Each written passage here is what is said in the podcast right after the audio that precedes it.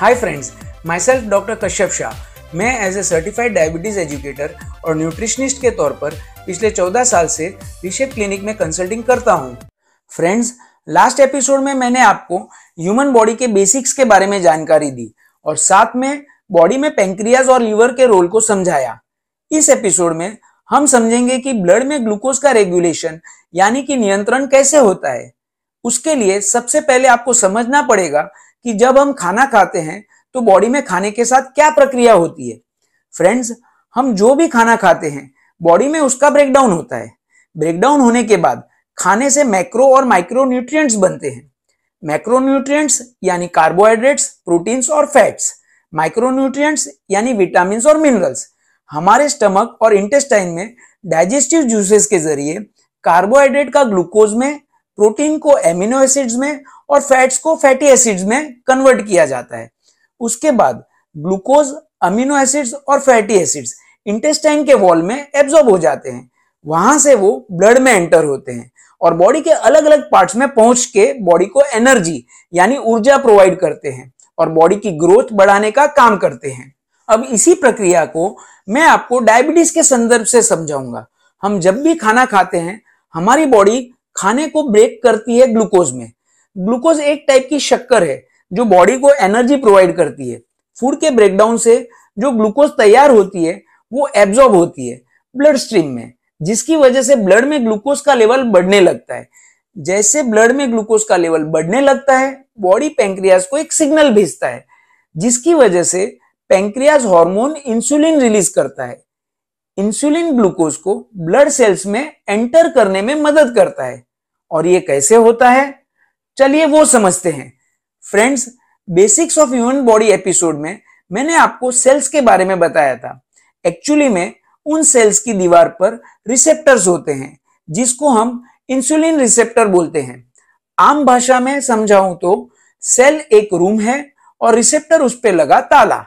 ज़ाहिर सी बात है कि आपको रूम में जाने के लिए ताला तो खोलना पड़ेगा और उसके लिए आपको ज़रूरत पड़ेगी चाबी की।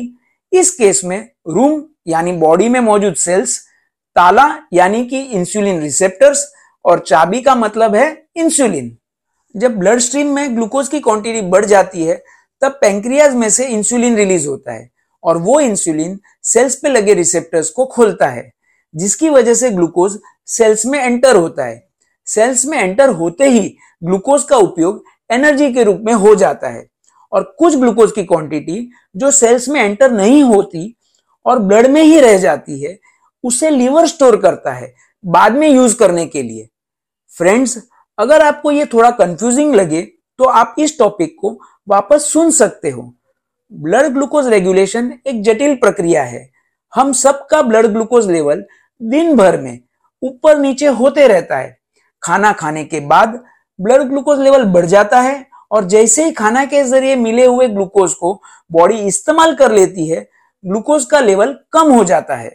फ्रेंड्स, ब्लड ग्लूकोज रेगुलेशन की समरी ये है कि खाना खाने के बाद ब्लड ग्लूकोज लेवल बढ़ने लगता है। पेंक्रियाज को समझता है कि ब्लड ग्लूकोज लेवल्स बढ़ गए हैं।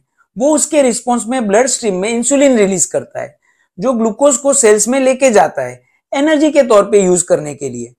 अब जब आप खाना नहीं खाते या फिर दो मील्स के बीच में जो गैप होता है, तब ब्लड ग्लूकोज लेवल कम हो जाता है और तब लीवर को समझता है कि ब्लड ग्लूकोज लेवल्स कम हो गए हैं। वो उसके रिस्पॉन्स में ब्लड स्ट्रीम में ग्लूकोज रिलीज़ करता है और ये साइकिल जारी रहती है। फ्रेंड्स जिनको डायबिटीज़ नहीं होता, उनके blood glucose levels generally normal range में रहते हैं। दिन भर के अप्स एंड डाउन्स के बावजूद और जिनको डायबिटीज़ होता है, उनके ब्लड ग्लूकोज लेवल्स हाई रहते हैं। और वो बड़े नाटकीय रूप से दिन भर में बदलते रहते हैं। फ्रेंड्स मैंने अपनी तरफ़ से पूरी कोशिश की है आपको ब्लड ग्लूकोज रेगुलेशन समझाने की। फिर भी अगर आपके मन में कोई भी सवाल है तो आप मुझे reshape dot in at Gmail dot com पे R E S H A P E dot I N at Gmail dot com पे मेल कर सकते हो। फ्रेंड्स मैं ये मान के चलता हूँ कि आपको बॉडी में ब्लड ग्लूकोज कैसे रेगुलेट होती है, ये समझ आ गया हो। इसलिए नेक्स्ट एपिसोड में मैं आपसे बात करूँगा डायबिटीज़ के अलग अलग टाइप्स के बारे में। तब तक के लिए please take good care of your diabetes